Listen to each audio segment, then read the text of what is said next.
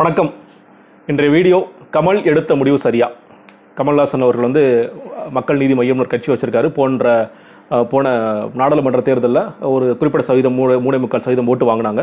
இப்போ அடுத்ததாக சட்டமன்ற தேர்தலில் கண்டிப்பாக நிற்க போகிறாங்க அப்படிங்கிறது நமக்கு தெரியும். செயற்குழு கூட்டம் கூடி முடிவெடுத்தது கமல்ஹாசன் தான் எங்களுடைய முதலமைச்சர் வேட்பாளர். ப்ளஸ் யாரோடலாம் கூட்டணி போலாங்கிற முழு அதிகாரத்தையும் எங்களோட செயற்குழு அவருக்கு வழங்குது அப்படிங்கிறதுலாம் நம்ம முந்தைய செய்தி.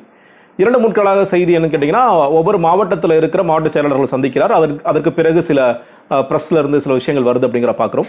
முந்தா நாள் வந்தது என்னன்னா முதல் முதலில் வந்தது என்னன்னு கேட்டிங்கன்னா மக்களுடன் தான் கூட்டணி அப்படின்னு கமல்ஹாசன் அவர்கள் அறிவித்துள்ளார் அப்படிங்கிறது. நம்ம டக்குன்னு என்ன ஒரு நினைவு போயிடுச்சுன்னா இதே மாதிரி தான் ஒருத்தர் மக்களுடனும் தெய்வத்துடன் மட்டும்தான் கூட்டணி அப்படின்னு சொல்லி சொல்லிட்டே இருப்பார்.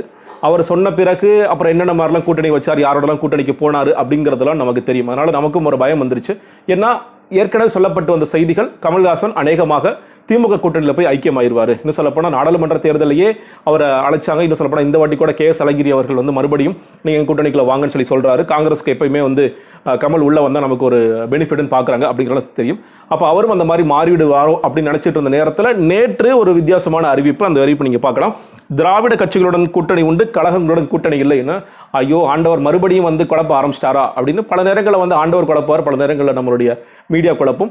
அதனால இந்த குழப்பம் என்ன அப்படிங்கிறத முதல்ல தெளிவோட அதற்கு பிறகு அவர் செய்து சரியா தவறான்னு பேசணும்னு நினைக்கிறேன். இதுதான் அவர் சொன்ன கட்சிகளுடன் கூட்டு இல்லை கமல்நாதன் அறிவிப்பு என்று சொல்லியிருக்கிறார்கள். அதில் ஒரு சில்ல திருத்தம் தேசிய கீதத்தில் திராவிடம் என்று சொல் உள்ள வரையில் திராவிடம் இருக்கும் அதை அழிக்க முடியாது என்று. அதனால் திராவிட கட்சிகளுடன் கூட்டணி இல்லை என்பதில் ஒரு சிறிய திருத்தம் கழகங்களுடன் கூட்டணி இல்லை. மேலும் மூன்றாவது அணி அமைப்பது குறி ஸோ அவர் என்ன சொல்ல வராரு அப்படிங்கிறது ரொம்ப இதில் தெளிவாக புரிஞ்சிருக்கும்னு நினைக்கிறேன். தெளிவேனா நிறைய பேர் வந்து பயங்கர பயங்கர மீம்ஸ் எல்லாம் போட்டு ஆண்டவர் பயங்கரம் குழப்ப ஆரம்பிச்சிட்டார் அப்படி சொல்லி சொல்லிட்டு இருந்தாங்க. அவர் சொல்ல வரது என்ன கேட்டீங்கன்னா திராவிடத்துடன் கூட்டணி. திராவிடம் நமக்கு தெரியும். திராவிடம் நம்ம சொல்லும்போது தமிழ்நாட்டு மட்டும் கிடையாது. நம்மளோட அண்டை மாநிலங்களையும் சேர்த்து தான் பேசுகிறோம் அப்போ தென்னாட்டு மக்களுடன் கூட்டணி அப்படிங்கிற சொல்றாரு. திராவிடங்கிற சித்தாந்தத்தை நான் கண்டிப்பாக ஃபாலோ பண்ணுவேன்னு சொல்றாரு ஆனால் அதிமுக திமுகவுடன் நான் கூட்டணி வைக்க மாட்டேன் அப்படிங்கிறதா அவர் சொல்கிற அந்த மெசேஜ் அப்படிங்கிறத புரிஞ்சுக்கிறோம் ஸோ இப்போ நம்மளுடைய கேள்வி எனக்கு கமல் செய்தது சரியா? ஏன்னா முன்னாடி நம்ம சொன்ன மாதிரி அவர் திமுகவுடன் போகிறதுல அவருக்கு சின்னமா நிச்சயம் பெனிஃபிட் இருக்குது ஒரு பத்து சீட்டு கொடுப்பாங்களா இல்லை பத்து குறைவான சீட்டு கொடுத்தா கூட நிறைய சட்டமன்ற உறுப்பினர்கள் உள்ளே செல்வதற்கான வாய்ப்புகள் இருக்குன்னு கேட்டீங்கன்னா நிச்சயமாக இருக்குது ஏன்னா நமக்கு தெரியும் இந்த திமுக கூட்டணி அநேகமாக நிறைய இடங்களை வெல்வதற்கான வாய்ப்புகள் உண்டு. இன்றைய நிலைமை தான் நம்ம அரசியலில் வந்து நாளைக்கு எப்படி இருக்கும் நாளானைக்கு எப்படி இருக்கும் புதிய பிளேயர்ஸ் வரும்போது எப்படி மாறுங்கிறதெல்லாம் சொல்ல முடியாது. இன்றைய நிலைமைக்கு நிச்சயமாக திமுக கூட்டணி நிறைய வெல்வதற்கான இன்னைக்கு இருக்கிற பிளேயர்ஸ் மட்டும் வச்சு பேசும்பொழுது திமுக கூட்டணி வெல்வதற்கான வாய்ப்புகள் இருக்கும் பொழுது நிச்சயமாக கமல் அங்கே உள்ள போனார்னா அவர் கணிசமான ஒரு எம்எல்ஏக்களை பெறுவதற்கான வாய்ப்புகள் இருக்கு.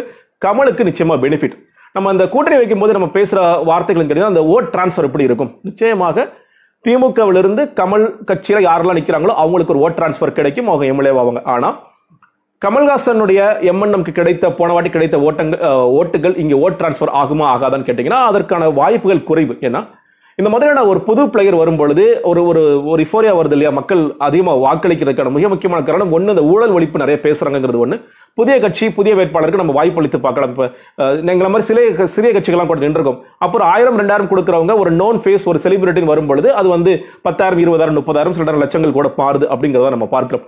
அப்போ அதே ஓட் டிரான்ஸ்ஃபர் இங்கே நடக்குமான்னு கேட்டிங்கன்னா நடப்பதற்கான வாய்ப்புகள் குறைவு. அப்போ அப்படி இருந்தால் திமுக இவர்களை கூப்பிட வேண்டிய இல்லை அணுக வேண்டிய காரணம் என்னவாக இருக்கும்னு கேட்டிங்கன்னா ஒரே ஒரு காரணம் தான் நாளைக்கு ரஜினிகாந்த் அவர்கள் களத்திற்கு வந்தார்னா அவர் எதிர்த்து பேசுவதற்கு கமல் சரியாக நபராக இருப்பார் அப்படிங்கிற ஒரு காயின் பண்றதை தாண்டி பெரிய பெரிய ஸ்ட்ராட்டஜி இருக்கிற மாதிரி எனக்கு தெரியல.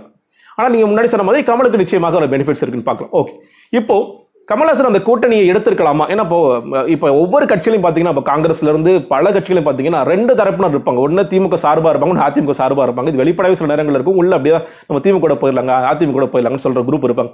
அதே மாதிரி கமல் கட்சிகளும் இருக்கிறதுக்கான வாய்ப்புகள் உண்டு. ஏன்னா அதில் பெனிஃபிட் ஆக போகிறாங்க அவங்க தான். இப்போ அடுத்த இரண்டாம் நிலை தலைவர்கள் மூன்றாம் நிலை தலைவர்கள்லாம் பார்க்கும் பொழுது நம்ம இதில் இது மூலியமாக போகிறது என்ன தவறு? அது தவறு கூட கிடையாது. அது ஒரு ஒரு ஸ்ட்ராட்டஜின்னு கூட சொல்லலாம். அது ஏன் தவறுன்னு கூட கேட்கலாம். ஆனால் எங்க அவர்கள் யோசிக்க வேண்டும்? இல்லை வந்து அவர்கள் ரொம்ப தீர்க்கமாக தீர்க்கமா பார்க்கணும்னு நினைக்கிறோன்னா நான் முன்னாடி சொன்ன மாதிரி விஜயகாந்தோட எக்ஸாம்பிள் தான். விஜயகாந்த் அவர்கள் ரெண்டாயிரத்தி ஆறாம் ஆண்டு கட்சியை துவக்கி அவர் எம்எல்ஏ ஆகும் பொழுது அவர் வாங்கிய வாக்கு சதவீதம் எட்டு புள்ளி மூணு.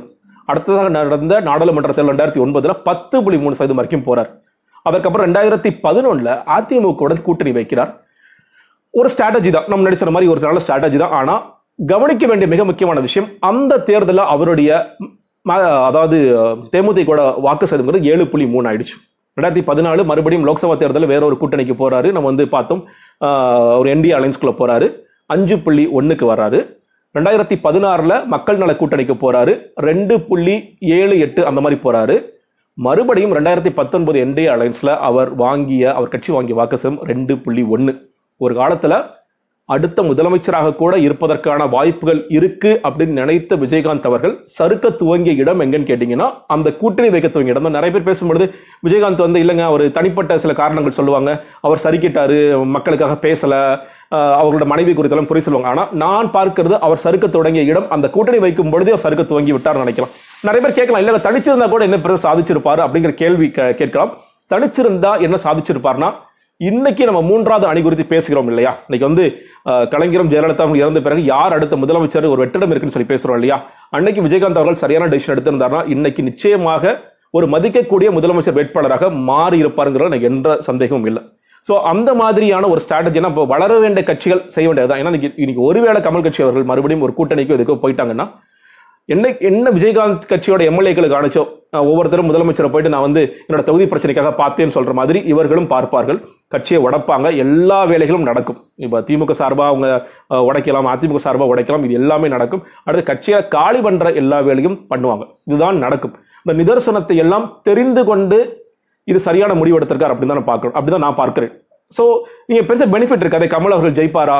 இல்ல நீங்க தனியா தனிச்சு நிற்கும் பொழுதோ இல்ல சில சிறு சில கட்சிகளை சேர்த்து நிற்கும் பொழுதோ அவர் அவரே சொல்றாரு மூன்றாவது அணியாக நாங்க ஃபார்ம் ஆகிட்ட சொல்றாரு. அந்த அளவுக்கு வளர்ச்சி வந்துருச்சா அப்படின்னு கேட்டீங்கன்னா அதெல்லாம் போக போக தான் தெரியும். அவங்க வந்து என்ன முன்வைக்க போறாங்க யாரை களத்துல இறக்க போறாங்க என்ன மாதிரியான விஷயங்களை பேச போறாங்க. உண்மையிலே மூன்றாவது அணிக்கான ஒரு ஒரு உண்மையிலே ஒரு ஸ்ட்ராங்கான ரோல் எங்கள்கிட்ட இருக்கு. அந்த அளவுக்கு எங்கள்கிட்ட நாங்கள் வாக்கு வங்கியை ஜாஸ்தி பண்றதுக்கு இந்த தமிழகத்திற்கு என்ன தேவையோ அதை பற்றி பேசுவதற்கு உண்மையிலே இங்கே வந்து ஸ்டாலின் எடப்பாடி அதை தாண்டி நான் தான் அங்கே அப்படிங்கிறத ப்ரூவ் பண்ண ரெடியானாங்கன்னா நிச்சயமாக அவர்களுக்கும் ஒரு குறிப்பிட்ட சீட்ஸ் கிடைக்கலாம் அப்படிங்கிறத நான் பார்க்கிறேன்.